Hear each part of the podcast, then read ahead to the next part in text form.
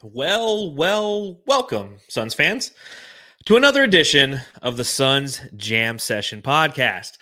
Uh, welcome to mediocrity. Welcome to 500. The Suns are now 8 8 following an unbelievably disappointing loss to the Oklahoma City Thunder at home after what, three, four nights off. Uh, just a, a really frustrating loss. I'm going to bring Matthew in as per usual. Matthew, this one stings bad, man. Why am I even smiling right now? I have no idea. I'm getting a little too used to saying this is a disappointing loss by the Suns. Yeah. Because th- this is th- there's no excuse to lose to a team like this. What are they going to say now? Yeah. What what is it now? Is it the rotations? Did eight not have a good enough game?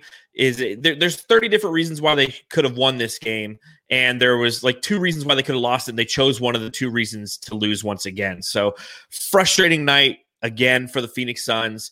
And it's it's one of those times we have to really stop, sit, and look in the mirror and go, okay, well, what is this team?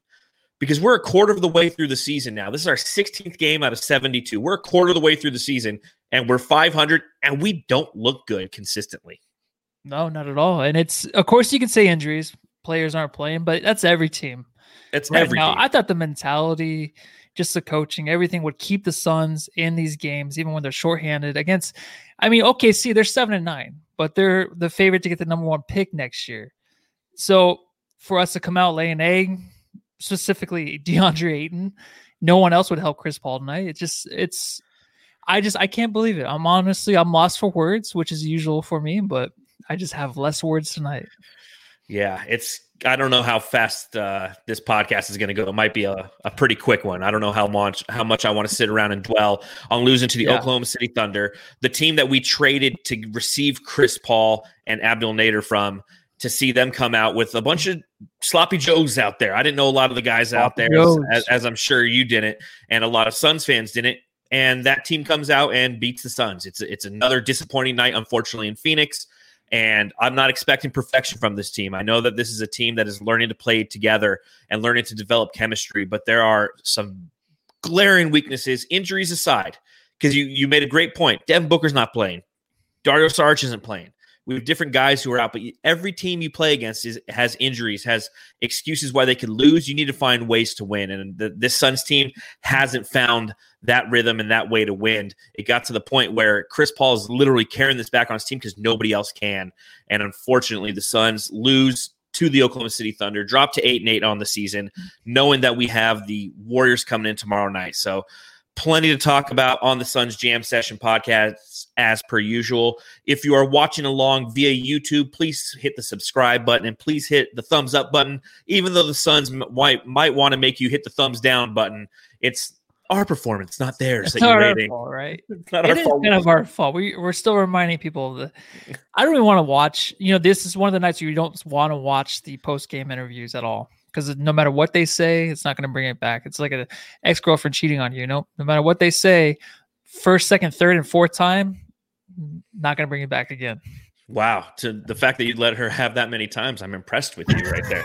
you know, but it's true. Like I will not watch Sports Center tonight because I don't want to watch Yeah, I don't want Suns to. go up by 17 and then just piss it away and go get into a back and forth battle against Lu Dort, Shai Gilgeous-Alexander, and the Oklahoma City Thunder when we're sitting here praising the likes of Mikal Bridges, Jae Crowder, Cam Johnson, our role players, the depth of our team, and it's Abdel Nader who has to come out and uh, keep this team in the game while everyone else just stands in the corner, waits for the ball, and then shoots a three and misses it. So, uh, again, plenty to talk about. If you're listening on the podcast on the Bright Side of the Sun Podcast Network, wherever you get your podcasts, go ahead and subscribe, rate, and review.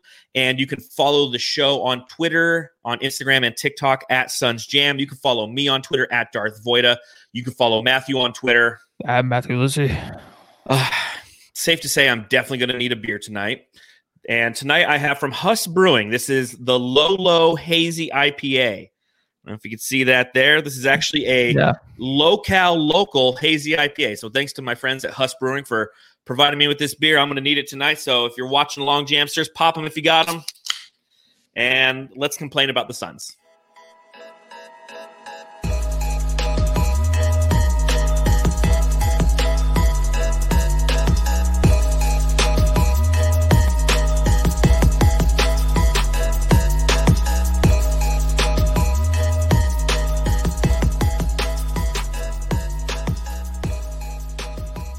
So, as mentioned before, a disappointing night for the Suns at home against the seven and nine, now eight and nine Oklahoma City Thunder.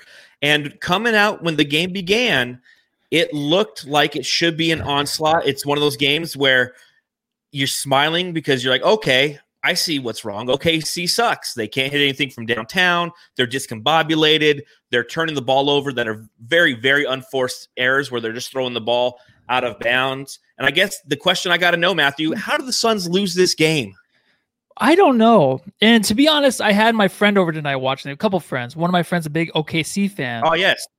And we were talking throughout the game. And uh, first quarter, I was like, okay, this is this is the way it's supposed to go. Sorry, DeAndre Ayton's not showing up. Yeah, he'll come back.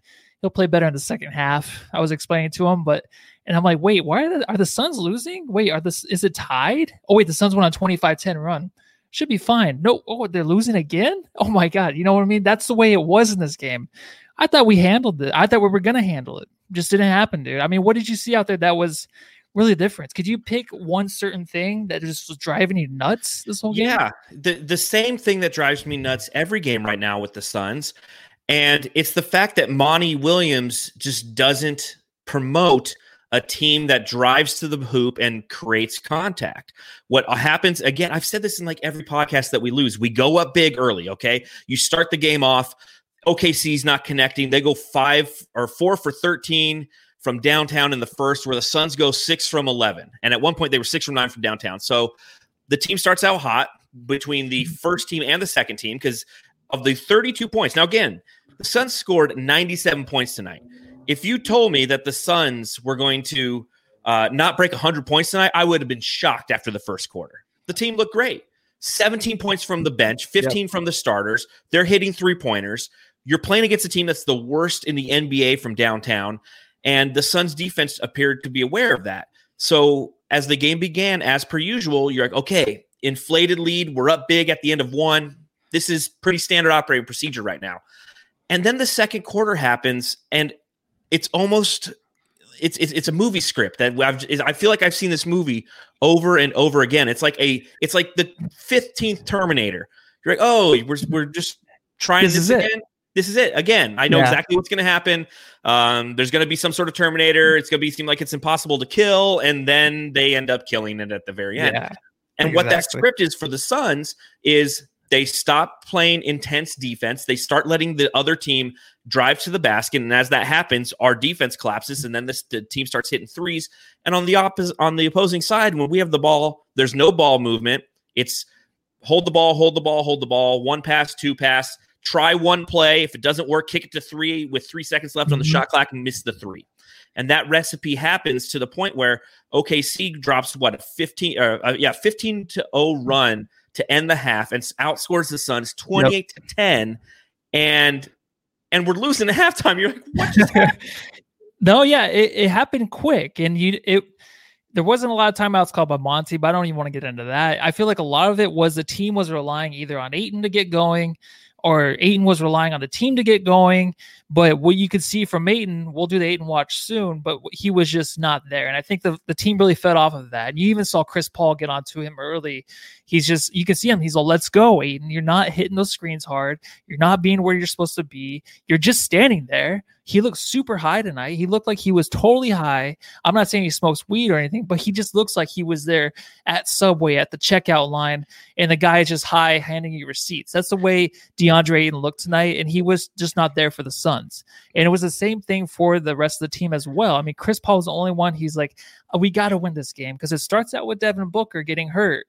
And you're like, come on, you just got to get some of these wins. You're not playing really hard teams. I mean, the Denver team, the Denver game, they looked better the whole game without Devin Booker. And you're like, okay, okay, see, we'll get this win. And it just, they think they're like the old Suns where it's like, we're just going to get this win without even trying. And it's not even, that's not how it is. So I, I don't know what's going to happen going forward, what you do. Hopefully you just get these guys back quicker with Booker and Saric. But they just, they didn't trust each other tonight either. And it was just a sloppy mess all night long. That's it's a good way to put it. I mean, it, it was a mess, and it's unfortunate because now all the Ayton haters are coming out from underneath the rock. They're coming out of the closet that they've been peeking out of. You know, they're showing up. They're in the trunk of your car. They've broken out and they were like, "Oh, see, I told you, Ayton's a bum." I'll tell you this, and I guess it's. I guess we can go ahead and, and do the drop. You know, it is time for Ayton Watch 2021. Obviously, not his best performance again on the year. Um, going up against the Thunder, where you think that he's not playing against the Nikola Jokic of the league. He's not playing Rudy Gobert. Whenever, whenever Ayton has that quality matchup and somebody who you think is going to put up a better box score, he at least performs to a level in which you're just like, okay, this guy has promise. And he's really had a, a dominant, about two week period. Comes out tonight, five points, 14 boards only two of setting two of seven shooting and i i really accredit this to a couple different things one i'm going to give al horford credit and i see a lot of people in the chat doing the same as well they should al horford is definitely a veteran a 14 year veteran who knows how to push people off the block who knows how to play defense you're not going to play in this league for 14 years at an all-star caliber at times without knowing how to play proper defense and push people off their block he he schooled him tonight can you agree with that no, I don't agree with that. I think you Al don't? Horford. No, he's older. Ayton. I understand. Al Horford never been a huge fan of him. I know he has a big body still. He knows where to put their put his offensive guy at. But I mean, this this team OKC has been out rebounded pretty much every game this year. The defense is terrible. I just don't feel like Horford's the difference between Ayton having a good game and a bad game. I think Ayton, what he showed us in the last three games, his decision making was just so slow tonight to where you can see him thinking again. And it was basically like rookie Ayton out there. I mean, I guess there's things people are seeing that Horford did that I'm not seeing, but for me, Horford is just another name out there this year to where I think Ayton could just size him up and take him it's an advantage Ayton every time, but it should be. And and, and this, this, is what I'm saying. These are contributing factors. I'm not saying the primary reason that DeAndre yeah. didn't have a great game is the defense Al Horford put on him. But if you watch, he was pushing him off the block. He was making it uncomfortable for Ayton. Now the expectation there is that Ayton powers through that. Like when he had the little guy come in on him, Bazley. Did you see him start to throw hip checks into that guy and move him off the block to the point where Bazley got called with a foul because he pushed DeAndre so hard because he was frustrated?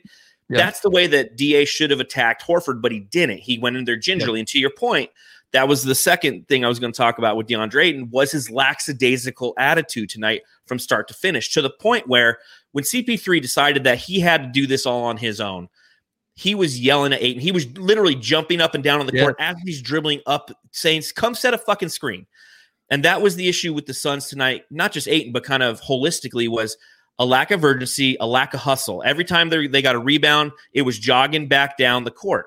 Yes. Now, what made Ayton successful in these past three, three or four games? After a rebound, whether he got it or not, he was sprinting. He was yes. gassed in the fourth quarter against, I think it was Memphis, and he was sprinting down the court. And guess what? He got rewarded for those sprints. He wasn't doing any of that stuff tonight. He was jogging. He was late setting screens. When he would get the ball deep in the block, he would pass out of it. It's like he wanted no part of Al Horford. Like I don't know if every time he got close to Al, no. For- Al Horford, like Horford was, you know, fiddling his butt or something, and he's like, I don't want to go down there. I don't want to get my butt fiddled. But that's what it seemed like. Like every time he kind of get down there, and all of a sudden it was Al Horford, he would move three yeah. feet away from the basket. By the time the Suns could get an entry pass to him, he's 18 feet out, and he's no longer effective. And it was just it was frustrating to see after all the all the positive performances Ayton's have, a digression that you know is going to happen, but it shouldn't happen against Al Horford and the Oklahoma City Thunder. Yeah, and honestly, it, it's poor Ayton because Al Horford, he's been around the league for forever. He's done stuff, butt stuff, all that stuff for so long. So he probably doesn't feel anything with his butt. So Ayton can do it all day long. Horford's not going to feel it. Ayton's still just his third year. So Got a 14 year old butt in that league, you know, it's been diddled many a time. He's numb to it now, but Ayton, he's still in his third year and, you know, he's, he's learned to get diddled.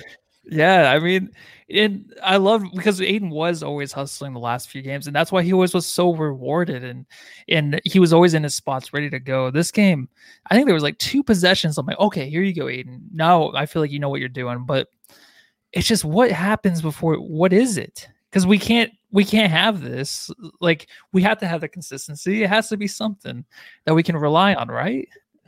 Blaze Megatron in the chat. Horford gave Ayton the old man river. I don't know what that is. Please explain. uh, I'm sure you can figure that one out. Google it later. Um, Yeah, but again, frustrating to see that. And it's not all Ayton. I mean, the fact that this team again falls in Yeah. love with the three point ball becomes detrimental to their overall success. They shot 95 total field goals in this game. 43 of them were from downtown. I mean, I just it, it, it's unacceptable when they make 15 of those 43 shots. They shot 34% from downtown, but you look at their their uh, their two point shots and they're much more effective because Chris Paul, you know, I mean, he's the master of the Yeah. mid range. But this this is where I, I'm, I get frustrated with the with the the way that this lineup is essentially built is we've always wanted sharpshooters on the Phoenix Suns. We always feel like we have a bunch of guys who can't hit threes, and we do have guys who can hit threes. But like Jae Crowder, for example, it's almost one dimensional how much he's come because he only shoots threes. He went Mhm. five for 16 from the field. He was our second leading scorer with 17 points. But of those 16 shots, 11 for, were from downtown. Yeah.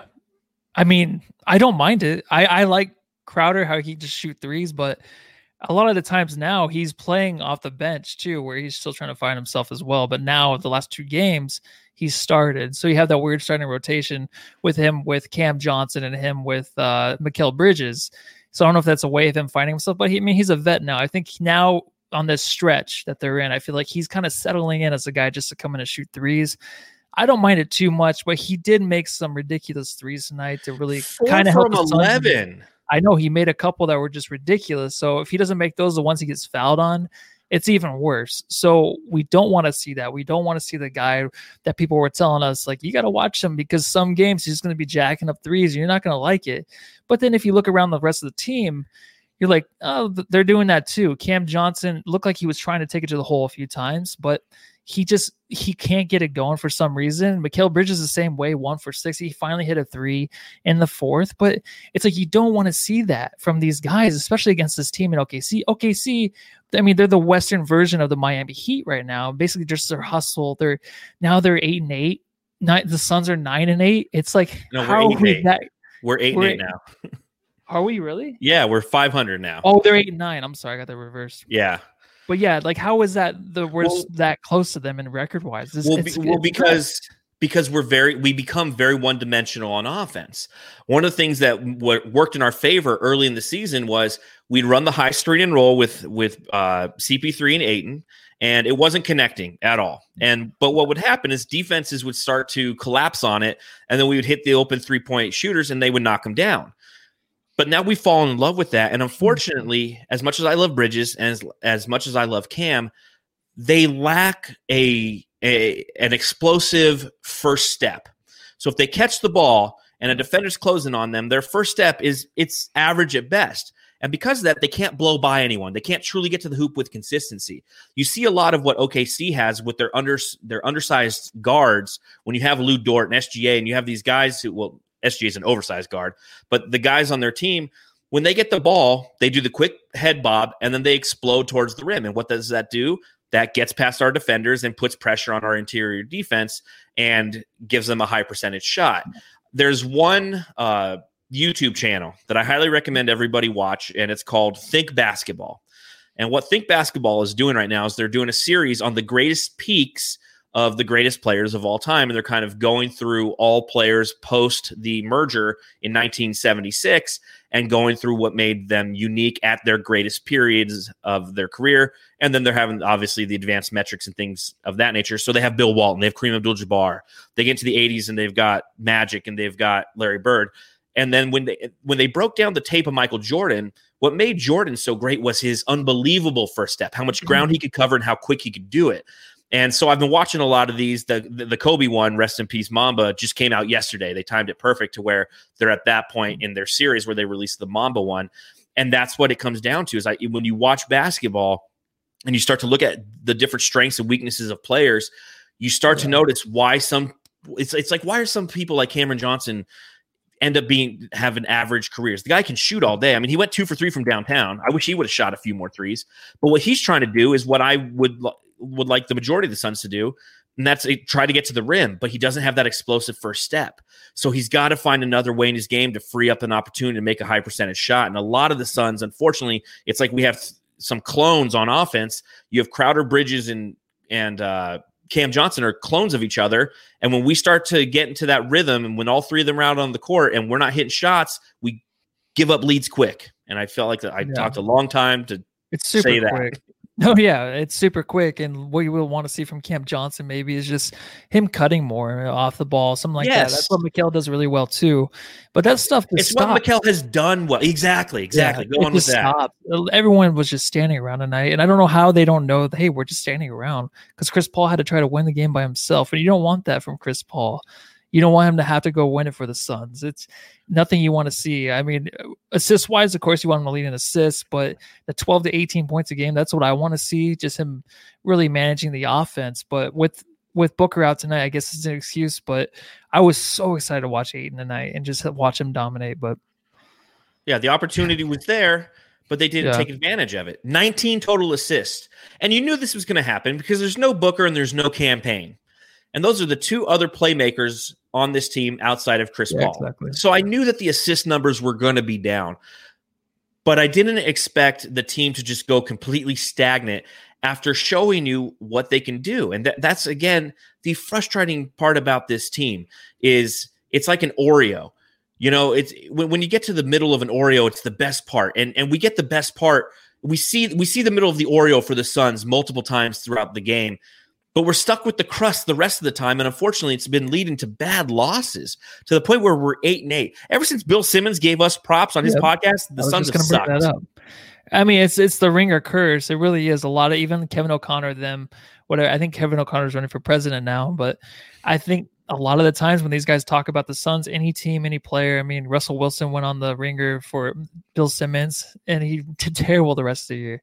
It just this happens for every team that is talked up, and I think the players listen. They they feed into it. They think they're the best, and then you have all these other teams, younger players, even teams with the younger players that we just saw in OKC. They're trying to prove something, and they come out and they they dominate us because they know that now that we have a target on our back, they're going to come out play as hard as they can, knowing that we might just take it a little bit easy. And now that's what we're doing. If we haven't earned that ever until we win a championship, we have never earned that respect. I feel like for a team to actually go out there and just kind of lay down. I don't understand where the Suns are still getting that from.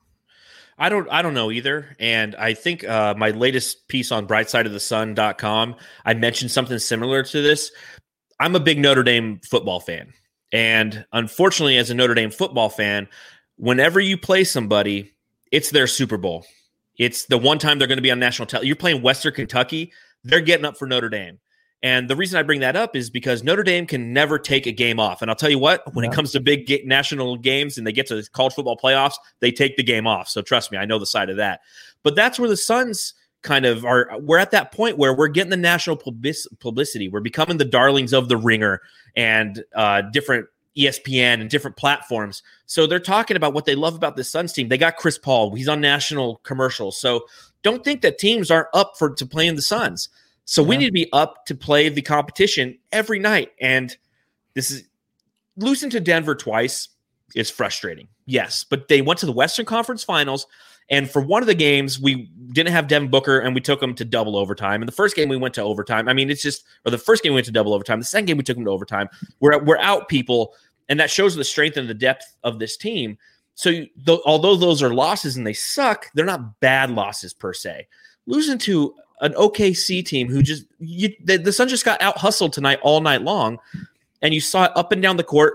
DeAndre Ayton personified it, and the lack of Cameron Payne, J, uh, Jae Crowder, Cam Johnson cutting off of the ball and trying to create mismatches and and giving Chris Paul an opportunity to hit them as they as they cut.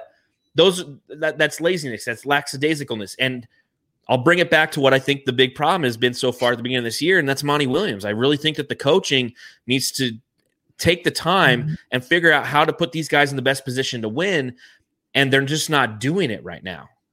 No, they're not. We'll see the adjustments that he makes. I mean, no team really has had a lot of time to practice, but you would think with the Suns having three days off, or they had three days, right? Since Yeah. Saturday night. Yeah, Yeah, three days off. Really, I think Monty was actually gone for two days, right? Something was going on with his family, so he Mhm. actually wasn't there. So that timing was really bad to where he was not able to be there with the time that we actually had off to coach these guys. And I don't know, Chris Paul's maybe in there helping out, but I mean, he can only do so much, but they got to get a game plan together, even with these guys out, with Booker out. Because the way we did play against Denver that night, you know, we can win games without Booker. I don't think it, it's. I was going to ask you tonight because I thought Ayton was going to have a great game. I'm like, who would you rather have out, Ayton or Booker? Because I thought Ayton was going to come and dominate, and mm-hmm. we would win by an easy 15 or so, just because of how well he played against Denver. So I'm like, if Booker's out, I feel like this team can still win. And if Ayton was out, excuse me, then maybe we we don't have a chance. But now it's just like even if Ayton's in there, I don't know if I can even count on this guy. So there's just a lot of questions still, man. It's just whether or not they wrap it up soon and we can go on a winning streak because three games in a, in a row losing is not good for the shortened season at all. At all. Again, we're a quarter of the way through the season. We're sitting at 500. I haven't looked at the standings, and I'm sure some of our jamsters who are watching along in the chat could tell us now where we sit in those standings. Uh, I think there was 12 NBA games today, so there's a lot of movement. And coming into this game, we were seventh in the standings after being fourth just on Saturday. So you can't have these little, you know, three game losing streaks that we're on. And tomorrow night we're gonna have Golden State, and that's not gonna be an easy affair either. So, oh, God, yeah, I mean, and we'll get How to that much, here uh, momentarily. Talk, I was thinking about that a lot during this game. We're, uh, we're playing Golden State tomorrow, man. We got to yeah. win this because you know they're gonna come out and they're gonna I, I, feel like they're gonna whip the Suns' ass. Kelly Oubre's gonna put up like 25 points. The Kelly you know Oubre revenge game. That's gonna happen. It's it's it's probably gonna happen. And you got James Wiseman. I mean, it's we'll we'll get into it here um, in a second. But a couple of the things that I wanted to talk about as it pertains to this game is you have to give props to CP3. It was great to see somebody take the aggression and channel it into productivity. Um, we've seen yeah. it with Booker a lot. Booker's probably the only other guy on the team who can truly get mad and make it a positive experience. Uh, CP3, 32 points, his career high as a Phoenix Sun. Only five assists, but we knew the ball movement wasn't going to be there. He had five rebounds, 12 for 21 shooting, three from eight from downtown, five for five from the free throw line. Uh, four turnovers, so the assist to turnover ratio not good, but at the same time, how great was him it, to see somebody just take over a game and and you know that that's one of the tools that you have in your kit that could potentially win you a game and unfortunately didn't win it right now. Yeah, I mean it's something I don't really want to count on too much, but Chris Paul tonight was amazing. It just it was kind of in a bad way though. It was kind of like I don't want to see him doing this because I know the rest of the team can't help him. It was almost like he was angry, you know. Eh, he's playing OKC his former team, but I mean he was only there for the year. So that really shouldn't be a big deal to him, but maybe it is, maybe something to get him going but I think he was just playing angrily because he knew that the rest of the team was not helping him out. That's the way he looked on the court to me. It was basically like, I just have to win this because no one's going to do shit. Ayton, if he touches the ball, it's a fumble out of bounds. He's losing the ball. That put back shot to take the lead at the end of the game. What kind of garbage was that? Over three guys that are like six eight, six seven. He can barely get the ball over his own damn shoulders to get that ball in the rim. He rushed it's himself. Like, yeah, exactly. And it was Uh, like seeing that is what made Chris Paul, I feel like, pissed off this game. Just knowing I have to win this because we're not going to lose three games in a row and then have to go into tomorrow night having to play Golden State. And someone just put in the chat, yeah, we're number nine in the West and they're number eight. Like, how the hell is this happening? But it is happening because this is hell. This is this is just hell. This no, is all this it is, you know. This is the world of a Suns fan, unfortunately. And this is the price of being a fan. And I'll I'll talk about CP3 real quick and then I'll address something yeah. else. You know, CP3, again, it's nice to see that. It's nice to see aggressiveness. It's unfortunate that he was put in a situation on the first night of a back to back to have to exert the amount of effort that he did because that's going to bite us in the ass tomorrow. If Booker doesn't go, if Cam Payne doesn't go, knowing that CP3 went tonight and put out a total of 35 minutes and they were taxing minutes, it's going to uh, essentially or uh, possibly affect the outcome of tomorrow night's game, and that's frustrating. the The other thing I want to address, and and I always find this is interesting after a loss, is everybody's trading everybody in the chat. We need to trade Jae Crowder. We need to trade Cam Johnson. We need to trade uh, Frank Kaminsky. You know, I'll, I'll say this. I can empathize with frustration following these losses. Lord knows I've been through it too many times, but I can't empathize with like the trade guy. What trade him? Trade him. Jae Crowder, trade him. Because it's like yeah, okay, let's do that. Now we have to restart the chemistry. And the, don't get me wrong. I mean, it's 16 games in the season, no training camp, shortened season, everything that's going on. These guys are still are working on developing that chemistry. And I also don't want to create a culture of like, okay, if you fail, you're instantly gone. the Mhm. Suns and the organization has done such a good job of trying to rebuild this culture that you don't want to develop any sort of culture that's detrimental to that. And I think doing something like that, being punitive in uh, to players for their lack of consistent performance on an early season. You know, granted, now when the trade deadline comes around, and don't get me wrong, that's about a month and a half away. Yeah. yeah, two months. Two, it's two months No, away it's, right it's now. like It's- less than a month, I think. It's in it's, Mar- February, right? it's it's March twenty fifth. Is it? Okay. Yeah, so it's two months out. Okay, so two months out. Yeah, if, if at this point we're still having those issues with guys, let's maximize our value and try to do something to better the team. But I still like the talent on this team. I just think that the inconsistency needs to stop from a coaching standpoint. Stop putting us, stop putting the Suns in situations where they're trying to stop a run from another team. We're not calling the timeout. That one's on Monty. Or we're we're running shitty offensive sets that end with Jae Crowder having to chuck up a shitty three with two seconds left on the shot clock. There's got to be ways around this. There's got to be different new offensive sets that we can run off of the high pick and roll or having cutters go or start on the base you know start a pick and roll Yeah. off the baseline i mean th- there's things that we need to do that we're just not doing from a coaching standpoint i don't think you need to to uh, trade half the team No, no, I totally agree. I mean, I, I was thinking next month is when we can actually start trading players. I think it's like the 23rd or something like that, February. Um, but I mean, by that time, I think we'll know exactly who will stay, who will go. I mean, that's the NBA. I mean, there is, yeah, no chemistry, and, and it's see, I true. disagree. I think there is the chemistry. We see that chemistry in the first half, and what happens is we go away from we let the other team start to dictate what we're doing, and then that chemistry is lost because the team doesn't know necessarily who's the leader. Well, they saw who the leader was tonight. Yeah, well, there's just no adjustments. Then you're saying basically, there's, Yes, there's there's yeah there's blips but it's just basically the way the suns were winning games is just their hustle their determination to actually win the game i mean you just did not see that tonight but as i was saying like in the nba like there's going to be trades i feel like the suns will probably make a trade it's nothing it's nothing against the player really or the chemistry it's just you got to fit these pieces together to try to make a run because the Suns have to this year. The Suns have to make the playoffs this year. There's a lot on the line. I mean, if we do not make the playoffs this year and then going into next year and we suck, Booker's gonna want Bye out. bye Booker. It's all it's all over. Ayton will be traded. Like I mean, we're not going to keep him if we don't get to the playoffs. Like he he would be the reason we don't make. But we did go one and three with him playing really really great. So I don't even know there. You know what I mean? There's the question. It's like, is Ayton the newest Ewing theory, where he's just like you have to get rid of him to play good, but then he didn't play good tonight and we sucked. So I don't know what to do with him. Yeah, it's just kind of a consistent theme for the Suns right now. They kind of damned if they do, damned if they don't. Booker has a great game, we lose. Ayton has three great games, we go one and three. I mean, it's just it's it's a frustrating Yeah. time for Suns fans because the expectations are so high. And if this was last year, eight and eight, I think we would be happy. And I know that when we hit 500 after starting five and two, we were still like, okay, we're on borrowed time right now. But there's expectations that we're a really good team and we're just not executing it. And it's getting to the point where a lot of us are doing the eye roll. A lot of us are like, here we go, same old Suns. I, I know what these feelings feel like. Unfortunately, I just I don't think I had the expectations that I did come into the season, and therefore I'm more disappointed. That's why I've learned to have no expectations whatsoever, ever. So you're never disappointed. Yeah. You're always happy. Yes, Infinite Tranquility says in the chat, AZ Sports, baby. Yeah, Def- I know, but definition of. I definitely had some expectations, especially tonight with my friend over. I'm like, yeah, this is gonna be a blowout. No need to even worry about it. But I mean, I'm still watching, taking notes, but I didn't think anything of it. And you know, so that's the way I think of it right now with the Suns. But Ayton today, uh, just really quick, I feel like the way he played, and he'll play these games where it just reminds me of like you have the one day off, or you have the one day until you're off for a week or so, and you just go into you might drink the next the night before, you might stay up late because you're just so excited. You go into work, you're like, ah, I'll just take the day off because it's gonna be an easy day, and then things just start slamming you all day long. You work ten hours that day. You know what I mean? You barely get anything done. That's the way Ayton kind of looked today, and the whole team, uh, besides Chris Paul.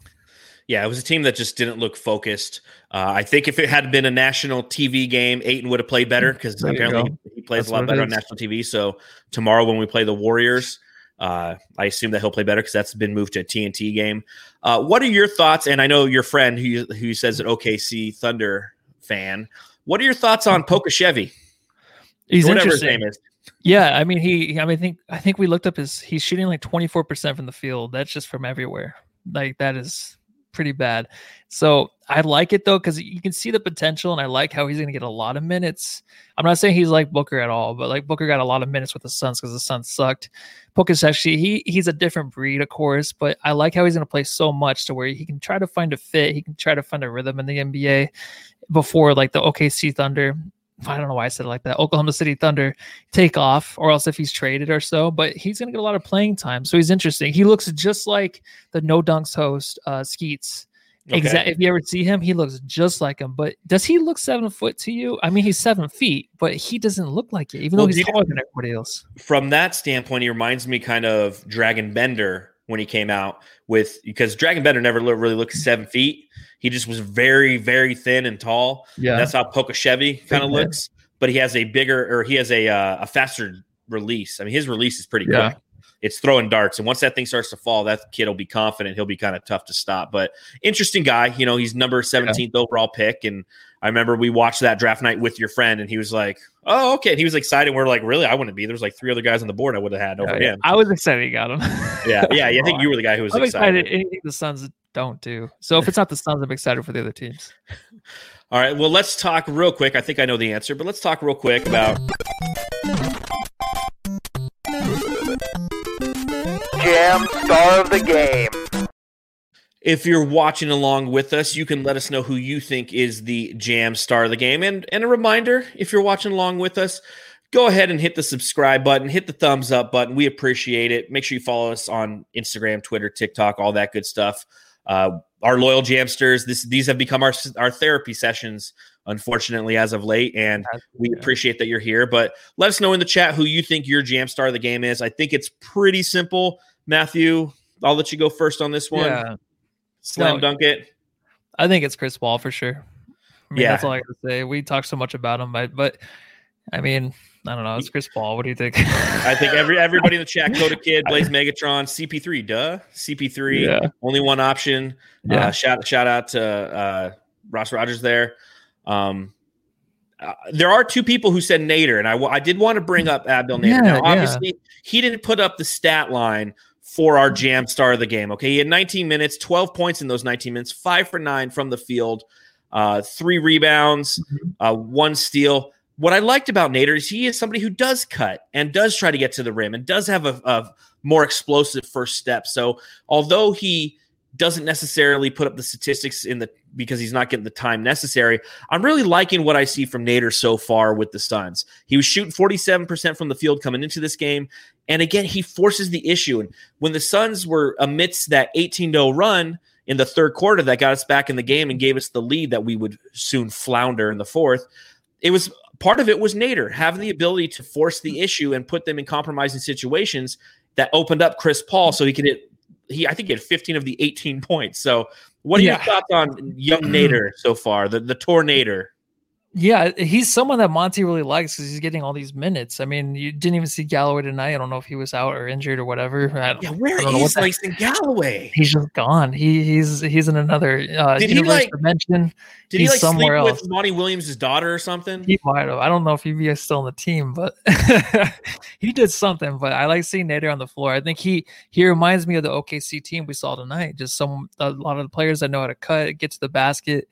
Um, just kn- they know where to be on the court. He seems like he's getting the hang of it, especially with his threes that he made. He's always makes himself wide open and available to Chris Paul or whoever's handling the ball. I think that he made he made some good decisions tonight that I want to see continue. But you saw it when he first started playing with the Suns, when he first started getting actually some decent minutes. You can see the potential, and I think it kind of worked out tonight to where you can see where he where you can see Monty likes him, and I think that he'll continue to play uh, these minutes, not 19, but I'm sure he'll get Galloway's minutes for some reason. I mean, I like what I'm seeing from Nader, but I don't know why we're not seeing Galloway. But I mean, what did you think though? Were you were you surprised? I mean, probably not surprised by the minutes, but but just by his play and how I- how well he played. Yeah, uh, it's something again I've noticed over the past few games that I just like. I like anybody who's going to take the ball to the rim at this point because it's the one thing that we lack completely on offense. Dem Booker, even when he's here, he hasn't been taking the ball with regularity and finishing. Now, granted, he could take it to Yeah. the rim, but he hasn't been finishing around the rim. So I do like that about Nader. The tough thing with this team is trying to figure out how those minutes are properly allocated. And Langston Galloway, I, I feel like anytime the Suns start to find themselves in a jam, if, if the other team goes on an 8 0 run, you need to bring in Langston Galloway and just have that guy ready at the trigger because does he hit the threes? Yeah, but he can, he's fast, he's quick. He's not going to necessarily be somebody who's going to play fantastic defense. But when you're playing OKC, you didn't need great defense. They, uh, uh, who was covering the game tonight? It was uh, Tom Leander. Yeah, Le- Leander and uh, uh, what's her name? Van Arsdale. Yeah. She was she was talking about how during that run the Suns were playing great defense. No, they weren't.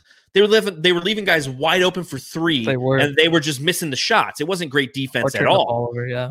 But so I mean, so with Langston out there, you don't necessarily need that. You just need somebody who can get you some sort of quick buckets to stop the run, and it's somebody who we haven't seen. So um I do like Kenneth Payne in the chat. Nader's a very poor man's booker. He And- looks like him on the court. He, yeah, he He's does kind of. He's, He's a little bit longer. Yeah, a His little bit longer. A little bit longer, yeah.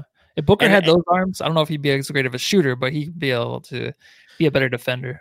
But also willingness to take it to the rim. And again, I, I'm, Yeah. I'll keep harping on. it. I think that's such a valuable thing to do because it stops runs, it slows the game down, it puts the other team in a compromising situation that, and puts you on the free throw line. All those things are positive things that stop runs because that's what killed the Suns again tonight. We go up big and we give up the run. And then you're then you're mentally, from a mental standpoint, you're vulnerable. You're no longer shooting with that confidence because it's not going in. We saw this with the Houston Rockets against the Golden State Warriors a couple years ago in the Western Conference Finals, where they just allowed themselves to get into their own heads, and then boom, game over from there. Game over. So we're seeing that now with the Suns.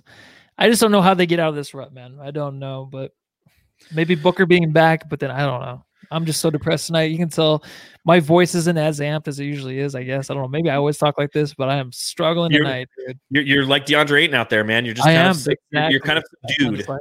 Yeah. You're kind of subdued. Well, we do have to talk about obviously what's coming up next, and that is the Golden State Warriors tomorrow night, 8 p.m. on TNT. What is your initial thoughts on this game, Matthew? Oh, I'm I'm terrified. This whole game tonight, I was thinking about tomorrow night's game. I'm terrified of Kelly coming back.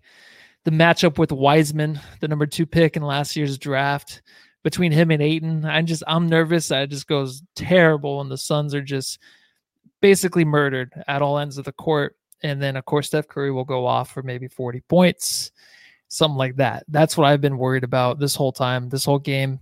And then the Suns lose. And now I'm even more worried that it's going to happen tomorrow because nothing tells me tonight that they're going to turn things around. They can say as much as they want. I saw Monty. I heard it saw in the comments that he went off in the interview after the game, which he should have. But it's just like, so what? Like, what? You guys know enough not to put yourself in the situation. I thought, but obviously not. I mean, what do you think about tomorrow night's game, dude? You think it's gonna be a rebound or no? I hope that it's a rebound. They're playing with some confidence right now. You look at the Golden State Warriors. They're a team that is currently 9 8, but as we're recording this podcast, they're playing the second of a back to back against the Minnesota Timberwolves, and they're they're winning that game. So they're going to be 10 and 8 by the time we play them. And they're a team that's just starting to find its groove. They they have when when they win, they win big. When they lose, they lose big. That's kind of the story of their season so far. Uh, we'll see. The, I think the Kelly Oubre thing is real. He wants to come back. He might not necessarily have the greatest game, but he knows how to get underneath people's skins. That's one He's of the things that we we love about him, and I think that it's something that he will do against the Suns. Is he's going to push the envelope and try to get underneath the tin the the team's skins. Uh, if we go to our Jamster or Jam Session predicts segment where we started this a couple podcasts ago, we didn't record a podcast on Saturday night, but it's where Matthew and I are going to keep track of our record predicting games. We're currently both 0 and 1 because we both predicted the Suns would beat the second Denver game. And we didn't predict this game. What is your prediction for tomorrow night? Suns win or Suns lose? Yeah, I'm, I'm gonna say Suns win, and I think I'm looking at the box score right now between. Oh my god, hold on. The the Between- Warriors. Yeah, the Warriors and the Kelly Oubre right now is perfect. He's five for five. He's warming up. two. Yeah, he has 14 points right now. And uh, I was just, I was thinking, well, 16 points. So if he goes off tonight, maybe tomorrow night he won't do so well. But I'm gonna say the Suns win by like 10 tomorrow, just because I'm so negative right now. I think it's gonna be totally opposite tomorrow. Well, I think the majority of Suns Nation is with you in thinking that the or even being depressed tonight and Yeah, having a rough yeah. one. Uh, the advantages for the Suns, obviously, is they get to sleep in their own beds tonight. And the Warriors are playing the Timberwolves in Oakland. They're currently wearing their sick Oakland Throwback City Edition jerseys for that game. Looking good. And they have to travel to Phoenix and arrive here tomorrow or to sometime, you know, later this, so tomorrow morning. And then they have that 8 p.m. start, which to them is a 7 p.m. start. So it's right on cue. It will be on TNT. It will be nationally televised. The Suns Jam session will be live right after that. Um, Yes. I hate to be the negative Nancy, but I'm going to go with the Suns lose. I, there's a lot of people in the chat. Boogie, the boogie trend in YouTube, Suns lose. Brian Herrera, Suns will lose. Ken Kaplan, Suns lose by 15. Guaranteed Suns lost tomorrow. Emac and AZ. It's amazing what losing does. Uh, Infinite Tranquility. If Dario is back, it's a W. And I like that. I like that. Coda Kid. Kelly's having a triple double tomorrow. Grim Reaper, he will drop 40. Um, so yeah, it's I think it's gonna and, and here's the reason why, because Steph Curry can drop nine points on you faster than you can blink an eye. And if the Suns do get up big, he can he can decrease that lead in an instant. And Mhm. the Suns just just like they're, OKC, they're, they're right? lost right now. Yeah, the Suns are lost right now. We as fans are kind of Yep. wandering through the valley of darkness. You know, when when when we're wearing these hats to say we are the valley, it's the valley of darkness right now, man. And tonight was one of those get right games. Tonight was an opportunity to get, be like, okay, listen, we've got we're on a losing streak right now, but we played some tough competition. Let's go handle our business. Yeah. And there's three games this season when we should have truly handled our business. That was Detroit, that was Washington, and that was tonight. And we're 0 3 in those games. It's unacceptable. It's unacceptable. DeAndre Ayton tonight personified the the challenge with the Suns of the the dreaded moniker of playing up to your competition or playing down to your competition. And he's done that in those games. The games that we need him to play up to the competition and you think that he should dominate, it's it's an empty stat line. You know, it's 5 points. And part of that is his lack of aggressiveness. Part of it is his lack of daisicalness. Part of that is us not getting him the ball or trying to run the off. He only had seven shots tonight. Yeah, That's but he was passing. He was not. You No, can tell by passing. the body language the time. He looked like I'm not. Did he lose like 20 pounds of muscle between the last game? He looks smaller too. Well, Al Like, Horford's a is a fat dude. It's that fat butt. Yeah, but dude, I don't know. Ayton was just totally. out. But what is this team going to learn? I mean, I'm not even going to say it again. The last terrible losses we've had, I mean, three in a row, but then the ones you mentioned before against Pistons, ex- exactly like the same response we're going to get out of this game. We got to get together. I don't even know what they're going to say to make me feel better. But tomorrow, I- I'm not going to feel better. I'm probably going to watch. It's going to be eight o'clock. I'm going to be mad because it's so freaking late, and then I have to do the stupid freaking pot. And I'll just check. no, I love I love being here. I love I love venting. It, it actually helps me go to sleep. So I, I do love doing this. Well, yeah, I mean, this has become our therapy session, unfortunately, because we're 500. There's eight times we've had an opportunity to come on here, and we missed out on the last loss. So there's seven times we've come on Mhm. come on here after a loss, and you know, it, it's not easy, but I think that it's therapeutic, and it, it kind of resets you at the same time. You know, for all Yeah. the Suns fans, we get to kind of put it all out in the universe, our disdain, our frustration, and then we can move on, and we'll love our team tomorrow. Yeah. We'll, we'll wake up tomorrow, we'll be excited. Uh, you know, shout out to one of Scotland's best Suns fans and designer, uh, Craig A. Hamill. I bought this shirt. It's got all the Suns on yeah, it. looks good, man. It's a sick shirt, man. It's Uh, beautiful. And we're Suns fans. We'll buy shit like this when we probably should be buying our kids food. Or, you know, yeah. my kids are starving, but this shirt's awesome. I'm just kidding. I'm just kidding. Um, my kid's in college. Okay, it's snowing up in Flagstaff. She's drinking vodka probably. Stay Yeah. warm. Um, but it's it's gonna be okay in the long run. I'm hoping. Goddamn, I'm hoping.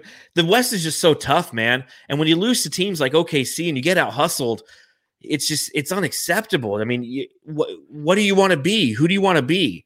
Are you going to impose your will or have it imposed upon you? And it's continually happening to where shitty teams are beating us, and it's because we're beating ourselves. Yeah, they need to pull it because pretty soon it's going to unravel and it leads to a lot of nasty stuff. I mean, last time I think on the last we didn't do the podcast Saturday night, but Dave was going off. I mean, he was letting everyone have it for everyone Yeah. being mad at the Suns. But now I feel like I'm just like I don't know, man. This doesn't feel good at all. It does not feel good. But you know what? It's not foreign. Happens all the time. Not. Every year. AZ Sports. Brian Herrera in the chat. The Suns need Jesus. They do You know what? If Jesus played, what position do you think he'd play? all of them, right? He'd be LeBron James. Okay. So okay, he's like six foot eight and plays No, opposition. LeBron I can see that. Jesus. I mean, did you? I mean, did they win tonight? I don't know. Lakers are playing. They were losing to the Sixers last I saw. That was a really good game. yeah, the Sixers are just balling, dude. Yeah, that's uh, that was number one seed versus Uh. number one seed, and it was it was a fun watch. Were you Yeah. disappointed you didn't get to see Ty Jerome tonight for OKC? I was kind of looking forward to seeing the guy. Uh, no, I forgot he was on the team. Yeah, he was injured. Had he played, we would have won probably. I doubt that. uh, Grim Reaper in the chat. God forward instead of point God. God forward. Yep. God So. forward. Um, well, I guess there's nothing else to really talk about tonight. Again, tough loss for the Suns against the Oklahoma City Thunder. You never want to see that, but tomorrow's a new day, and tomorrow you'll be able to follow right along with the Suns Jam Session podcast right here on the Bright Side of the Sun podcast network. So if you're a Jamster who decided to join us live as per usual, we truly appreciate it. We thank you for spending the time with us. Make sure you subscribe to our YouTube channel. You click the little bell that notifies you whenever we go live, which is right after Suns games. And you click the thumbs up button on this here podcast. Helps with algorithms. Other Suns fans see it. More people come, more people bitch. And it's a it's a nice community of us just being pissed. Uh, if you're listening on the Bright Side of the Sun podcast network, again, please remember to subscribe, rate, review, and you can follow the show at Suns Jam on both Instagram, Twitter, and TikTok. You can follow me on Twitter at Darth Voida. You can follow Matthew on Twitter. Ah, Matthew, let's see. And I I think I'm gonna play a different outro because it's just one of those days. So this beer's done. Again, thanks to Huss Brewing for hooking me up with low, low hazy IPA. Only like 90 calories in this bitch. It's Oh, our low bad. calorie hazy IPA. So shout out to Huss Yeah. for that. Appreciate that. That's workable, dude. All right, are we saying goodbyes? I'm out. It. I'm done. All right. Everyone go home and leave your family. Take care, everybody. It's just one of them days when I want to be all alone. It's just one of them days when I got to be all alone. It's just one of them days.